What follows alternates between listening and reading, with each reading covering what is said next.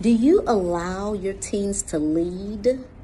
Well, we do. We have family meetings every Monday at 8 p.m. Central Standard Time. That's the day and time that works best for us since our oldest daughter lives in Colorado. And in that family meeting, we encourage their ideas and their thoughts and their opinions as it relates to some of the discussion topics we focus on. Also, uh, we rotate. Uh, each person will have an opportunity to lead that meeting.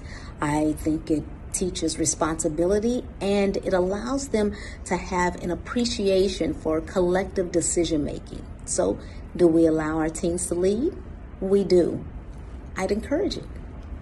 Why should you enroll in the Ultimate Transition Success Program? Well, the modules, the interactive implementation based modules within the program will teach you about yourself, yourself and your teen, and the new relationship that you and your team will have both before and after transition day. I'm Dr. Michelle Lloyd. Shortcast Club